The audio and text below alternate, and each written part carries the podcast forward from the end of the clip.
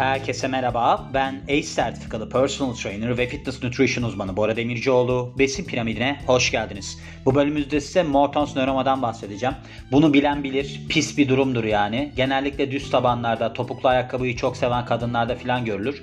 Bununla beraber bu çekiç parmak denilen bir durum varmış. Ben onu geçenlerde bir tabanlık yaptırmak için gittim. Orada öğrendim. Böyle ayak parmaklarının birbirine doğru kapanması yani. Sanki ayağınızı böyle içe doğru büküyormuş gibi. Onda da yaşanırmış. Bununla beraber çok çukur tabanda da yaşanıyormuş. Neden? Aslına baktığınız zaman bu bol denilen bir bölüm var sizin ayağınızın. Nedir o? Ayak parmaklarınızın yapıştığı nokta diye düşünün. Yani bu ark var ya çukuru. Çukuruyla ayak parmaklarının arasındaki bölüm yani. Orada bu sinir var bir tane. Sinir büyüyor. Bu genellikle 3. 4. parmakların arasında olur. Böyle bir soruna yol açar. Bununla beraber ikinci, üçüncü parmak arasında da olabiliyormuş. Bu makalede ondan bahsetmiş yani. Ben ne kadar biliyorum bunu? Ben bunu çok iyi biliyorum. Çünkü ben düz tabanım. Sol ayağım benim düz taban. Diğeri o kadar değil. O da yakındır ama yani değil.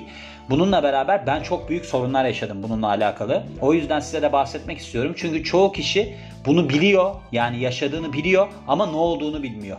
Yani şimdi anlattığımda diyeceksiniz ki aa bende de mi var acaba filan. Çünkü ben sabah babamla konuşuyordum. Babama dedim ki ya böyle bir durum var. Hani bende ben bunu çözdüm bu arada şu anda. Sen de dedim hiç böyle bir şey yaşamış mıydın? Dedi ki aa dedi benim de aynısı oldu. Üçüncü, dördüncü parmakların arasında filan. Şimdi ben bununla ilgili çok anılarım var. Ondan da bahsetmek isterim. Yani doktorlara bu noktada çok da güvenmemeniz gerektiğini anlatmak istiyorum. Şöyle. Ben bu sorunu yaşayalı 6 sene filan oldu. Yani herhalde 6-7 sene bile olmuş olabilir askerden dönmüştüm ben. Askerden döndükten sonra ayağımda bir sorunlar falan çıkmaya başlamıştı. O bottan dolayı. Çünkü ben o zamanlar hani bot giyiyorum. Orada bir tabanlık falan kullanmıyorum. Zaten ayağım düz taban, ayakkabı ağır falan filan derken sorunlar başladı bende. Bunun haricinde ben çok yüksek kilolarla bu calf raises hareketi var ya hani baldırlarınızı çalıştırmak için sırtınıza halter alırsınız, parmak ucuna inip kalkarsınız. İşte o hareket de çok fazla aslında o bol denilen bölüme baskı yapar. Yani o parmakların yapıştığı bölüme baskı yapar. İşte oraya çok fazla baskı yapınca da ne olur? Bu sefer oradaki sinir kalınlaşmaya başlar. Sizin ayağınız falan uyuşmaya başlar bir noktadan sonra. Çok can sıkıcı bir durumdur. Sürekli olarak ayağınızda böyle bir yanma hissi yaratır. Bununla beraber sanki ayağınızın altına taş varmış gibi, ne bileyim böyle bir çorap toplanmış gibi filan bir his de yaratır. O yüzden mesela doktora gittiğimde ben adama dedim ki ya dedim böyle bir durumum var benim. Bunu da ilk başta şöyle anlamıştım. Nike'tan bir ayakkabı aldım ben dünya para verip. Neyse ayakkabıyı aldım ben giydim. Şimdi her ayakkabı aynı kalıpta olmuyor. Bazılarının arkı daha yüksek olabiliyor, bazılarının daha düşük olabiliyor falan. Ben o ayakkabıyı giydiğimde bana hiç iyi gelmedi o ayakkabı. Onu giyiyordum, inanılmaz ayağım uyuşuyordu. Ve durumu da anlayamadım ben neden olduğunu. Ondan sonra ben doktora gittim. Dedim böyle bir sorunum var benim. O arada şunu fark etmiştim.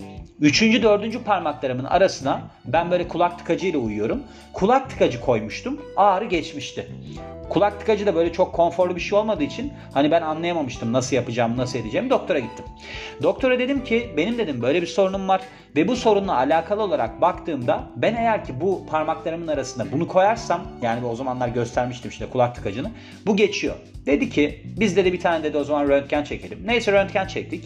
Röntgen çektikten sonra röntgene baktı ve dedi ki senin dedi bak dedi ayak parmaklarının hilal gibi olması lazım normal dizilimde. Ama dedi senin dedi işte üçüncü parmağın mı dördüncü parmağın mı bir tanesi daha uzunmuş. O yüzden dedi baskıyı değiştiriyor. Bu parmağı dedi eğer ki dedi kısaltırsam ben düzelir. Ben kısaltmak derken ne yapacaksınız? Dedik keseceğiz bunu. Ben kesme yani böyle bir şeyin olması için benim doğuştan beri yani doğduktan beri böyle bir sorun yaşamam gerekmiyor mu? Evet dedi. E dedim ki o zaman demek ki bununla alakalı değil. Sonra dedi ki yok dedi bu dedi zamanla beraber işte basıncı değiştirdiği için dedi sorun olur filan. Benim hiç kafama yatmadı. Zamanında da bundan 5-6 sene önce falan yani yaklaşık galiba 700 lira filan ödemiştim. Gitmiştim muayeneye. Öyle bir şey ödemiştim. Çok ünlü bir doktor. Sonra ben o zamanlar yine araştırmaya başlamıştım. Araştırdığımda bir internet sitesinde şundan bahsediyordu. Morton nörama yazıyordu ve diyordu ki 3. 4. parmakların arasına eğer ki plastik benzeri bir şey yerleştirirseniz ağrı azalır. Böyle bir şey söyledi. Sonra ben başka bir doktora gittim. Doktora dedim ki galiba dedim bende Morton nörama var. Morton's nörama diye geçer bu arada. Morton nörama var ve ben galiba hani bundan dolayı sorun yaşıyorum. Size de bir kontrol ettirmek istedim. Çünkü başka doktora gittim. O dedi ki böyle böyle yapılması lazım. Dedi ki MR çekelim. Tamam dedim MR çekelim. MR çektik. Baktı MR'a. Dedi ki evet dedim Morton nörama var. Ben dedim ki affedersiniz dedim. Hani mesleğinize saygısızlık etmek istemiyorum ama sizinle benim aramdaki fark MR cihazı mı? MR makinesi mi fark ediyor yani? Siz bunu anlayamadınız mı falan? Yok dedi ben garantiye almak için. Zaten dedi belirtiler dedi buna çok benziyordu. Kısacası gördüğünüz gibi doktorlara çok güvenmemeniz lazım ki aslında besin piramidinin çıkış noktası budur. Ben burada beslenmeyle ilgili de başladım biliyorsunuz. Devamında size her şeyle ilgili bir şeyler sağlamaya çalışıyorum. O yüzden körü körüne kimseye inanmayın diye size ışık tutsun diye bu bölümü de koyuyorum. Şimdi şöyle Healthline'dan çeviriyorum. Bunu da bir doktor yazmış makaleyi. Deborah Sullivan diye bir doktor yazmış.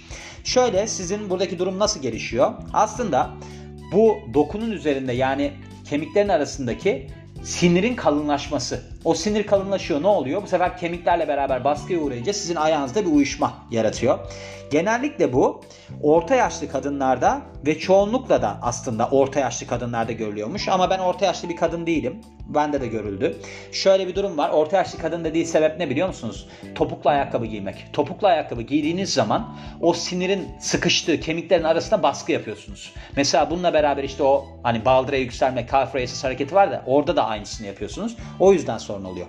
Belirtiler neler? Demin ben bundan çok bahsettim. Yani belirtilerde işte ağrı olabiliyor, böyle bir uyuşma olabiliyor ayağınızda, yanma hissi olabiliyor. Ve bununla beraber de 2000 yılında bir pardon 2000'de 2000 kişinin üzerinde bir araştırma yapılmış. Sürekli 2000'e taktım kafayı. Ve burada şöyle bir şey olmuş. 85 Pardon bu 2000 yılındaymış. Niye taktım ben bunu? Burasını karıştırdım. 2000 yılında yapılmış bir araştırma var kısacası. Burada 85 tane kişiye MR çekiliyor. Ayaklarında sorun var mı yok mu diye. Bunlardan %33'ü Morton nöromi olmasına rağmen ağrı hissetmiyormuş. Böyle şeyler var. Yalnız bunun da aslında ağrı eşiğiyle alakalı bir durum bence. Şu soruna yol açıyor. Şimdi oradaki sinir kalınlaştıktan sonra onun bir milimetresi var. 6 milim mi ne? Öyle bir şeyinin olması lazım. Bu ne ne de fayda sağlıyor? Diyelim ki sizin böyle bir aspirin aldığınız filan ağrınız geçmezse oraya kortizon enjekte edebiliyorlar. Kortizon enjekte ettiklerinde onun çapı çok önemli. Çünkü eğer ki çok fazla kalınlaşmışsa bu sefer ameliyatla alınması gerekiyor. Ameliyat yöntemlerinden filan da bahsedeceğim şimdi ben size. Ve burada yol açan durumlardan bahsetmiş. Demin bahsettiğim şeyler işte bu çekiç parmak, işte yüksek ne derler ark hani böyle bir çok fazla çukurlaşması arkın ya da düz tabanlık buna çok katkı sağlayabiliyor. Bununla beraber tekrarlı sportif aktiviteler. Bunların arasında mesela raket sporları ve de koşu gibi şeyler var. Bu da ne oluyor işte? Ayağınızdaki o bol denilen bölümdeki parmak kemiklerine baskı artırıyor. Bununla beraber sıkı ayakkabılar giyilen, bunlarda da mesela sporlar nedir işte bale gibi sporlar, mesela kayak gibi sporlarda gene soruna yol açabiliyor. Peki ne zaman siz doktora görünmelisiniz. Ondan bahsedelim. Eğer ki siz ayakkabı tercih mesela böyle bir makale okudunuz ya da dinlediniz işte böyle bir bölüm. Ondan sonra ayakkabınızı falan değiştirdiniz. Dar, dar ayakkabıdan geniş ayakkabıya geçmeniz mesela. Sorunu düzeltti mi? Düzeltmediyse eğer doktora görünmenizde fayda var deniliyor. Çünkü neden? Şimdi biz buna yani çok önemsemiyor durumuna gelebiliriz. Hani geçiyor bu. Çünkü genellikle intermittent bir halde. Yani bir geliyor bir gidiyor. Öyle bir halde bu rahatsızlık. Ama buna eğer ki biz tedavi şeklinde yaklaşmazsak kalıcı bir sinir hasarına yol açabiliyor. Böyle bir durumu var. Şimdi benim artım şu oldu. Ben Morton's dönemeden inanılmaz bir ayak bilgisi edindim. Yani bütün kemikleri öğrendim, alttan geçen siniri öğrendim, işte işte bu baldır kasının fonksiyonunu öğrendim falan. Mesela baldır esnetmesi yapmanız Morton nöromanın ağrısının geçmesi açısından çok faydalıdır. Çünkü baldırı esnetmezseniz baldır yukarıya doğru çeker sizin ayağınızı. Bu sefer ne olur? Aslında parmak ucuna çıkıyormuş gibi bir his oluşur. Yani topuklu ayakkabı giyiyormuşsunuz gibi. Oradaki tendonları, ligamentleri falan gevşetmek çok önemli o noktada. O yüzden yani böyle bir şeye bakmanız gerekiyor. Burada neler var işte? Mesela şeyle bakabiliyorlar. İşte bu MR'la falan bakabiliyor. X-ray gene röntgen cihazıyla bakabiliyorlar. Bunlar çok önemli. Peki nasıl tedavi edilebiliyor? Şimdi şu var aslında fiziksel tedavi, fiziksel terapi diyelim. Bu şey olarak konservatör yöntemler arasında sayılabilecek yöntemlerden bir tanesi. Aynı zamanda demin de bahsettiğim gibi tendon ve ligamentlerin esnetilmesi çok önemli. Ayağınıza bu bol bölgesine yani kemiklerin birleştiği noktaya masaj yapılması çok önemli. Ağrı noktasına. Bununla beraber ayağı dinlendirmek, bu yorgun hissedilen bölgelere buz uygulanması çok önemli. Ve de sizin aslında ayak bileğinizi ve de ayak parmaklarınızı güçlendirecek egzersizler yapmanız çok önemli. Şimdi burada aslında ayağın arasındaki bu şeyler çok devreye giriyor. Mesela tek ayak üzerinde durmak, ayak baş parmağını bastırarak özellikle düz tabansanız çok faydalı. Bununla beraber ayakların arasındaki kemikleri böyle bir esnetme şeklinde açmak çok önemli. Masaj yapmak çok önemli. Bakın ben 7 senedir bununla uğraşıyorum. Öyle söyleyeyim size. Bununla beraber düz taban filansanız tabanlık yaptırmanız da çok önemli. Yani ben yıllarca ayağımın arasında bir plastikle gezdim. Yani onun için buna çok dikkat edin. Çok önemlidir yani. Enjeksiyon yöntemleri var. Yani mesela şey var bu alkol enjeksiyonundan bahsediyor. Nedir bu işte Kort, kortizon, kortikosteroid var ya orada işte enjeksiyonundan bahsediyor. Fakat şöyle bir durum var. Şimdi alkol enjeksiyonu kişilerin uzun vadede bakıldığında sadece %29'unda kalıcı bir fayda sağlamış. Yani %29 kalanında öyle bir geçici çözüm sağlamış. Bunun bir de ameliyatı var. Şöyle nöroktomi denilen bir ameliyatı var bunun. Burada ne oluyor? Aslında sizin sinirinizin bir kısmı alınıyor. Sinir alınması sakıncalı bir durum. Hatta bu şey var ya Steven Taylor. Elizabeth Taylor'ın babası var. Aerosmith'in vokali. O mesela bu ameliyatı olmuş. Yani ben böyle bir çok detaylı bir araştırma yapan yapıda bir insan olduğum için onu gördüm. Kryojenik surgery denilen bir durum var. Yani ameliyat denilen bir durum var. Burada da karyojenik galiba aslında bu. Hani şey var ya çok böyle soğuğa maruz bırakıyorlar yağ kırmak için falan. Onun tarzında bir şey. Burada sinire ve de miyelin kılıfa bu şeyi hani soruna yol açan acayip soğuk bir ısı veriyorlarmış. O zaman da buradaki şeyi paralize ediyor anladığım kadarıyla. Yani bunu bir öldürüyor. Decompression surgery yani baskıyı azaltıcı surgery şey ameliyat. Burada da şu var. Sizin aslında bu ligamentlerin ve de yapıların sinire baskı yapan gevşetilmesi durumu. Yani bu yapıldığı zaman aslında ben bunu da araştırdım. En akla makul, en akla yatkın olanı bu oluyor. Çünkü sizin sinirinizi almıyorlar, bir şey yapmıyorlar. Sadece oradaki bas- baskıyı azaltıyorlar. Zaten bunun tedavi süresi de kısa. Yani baktığınız zaman Şimdi normalde bu hani sinirin bir kısmının alındığı ameliyat var ya orada mesela iyileşme süresi 1-6 hafta olabiliyor. Mesela bunda şey de çok önemliymiş. Ayağın üstünden mi girdiler altından mı girdiler? Mesela altından girdilerse ayağın tabi basamazsınız. Yani basarsanız ya da sorun olur. O açıdan da ona dikkat etmek gerekiyor. Yani diğerine göre daha bu ligamentleri gevşetmeye göre daha uzun sürüyor. Bu ligamentlerle ilgili olarak şey demiş mesela hemen ameliyat olduktan sonra gidebilirsiniz denilmiş. Yani ayakkabınızı giyip gidebilirsiniz denilmiş. Zannetmiyorum bence çok saçma bir şey yani. Hani öyle bir şey olacağını düşünmüyorum çünkü orada da bir operasyon uygulanıyor. Genellikle demiş hani 10 ile 14 gün arasında bir şey giyilmesi gerekiyormuş ama böyle bir hani ameliyattan sonra bir ne derler baskı yapan falan bir şey var ya kıyafet diyeyim yani dress deniliyor buna da dressing deniliyor da işte öyle bir şey giyilmesi gerekiyor yani. Ve ardından da demişler ki hani bu geçer mi?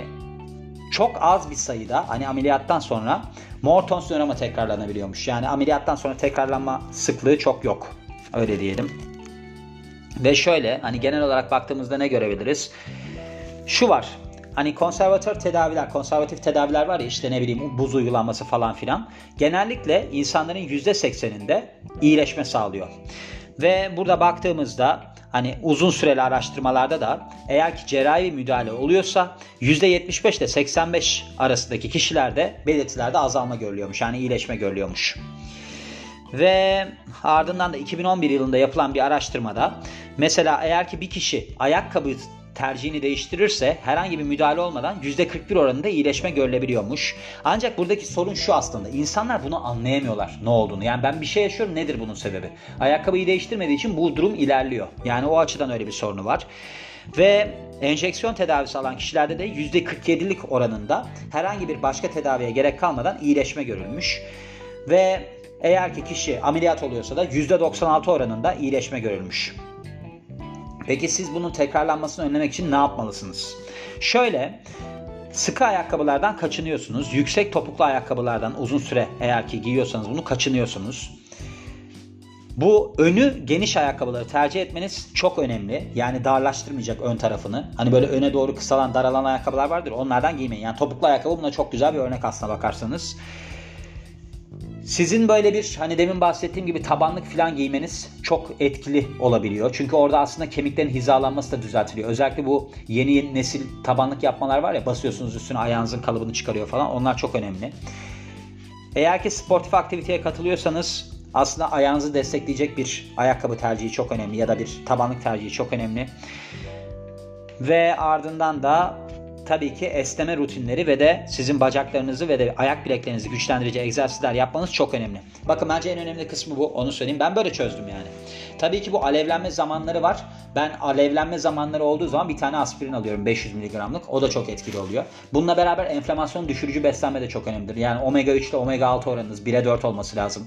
Omega 3 ne işte? Omega 3 baktığınız zaman işte bu somon balığında mesela ya da balık yağında falan çok var. DHA, EPA var ya yani bitkisel olmayan hayvansal olanları, ALA da bitkisel olan ceviz gibi şeyler de var ama daha çok bu hayvansal kaynakları tercih edin derim ben size.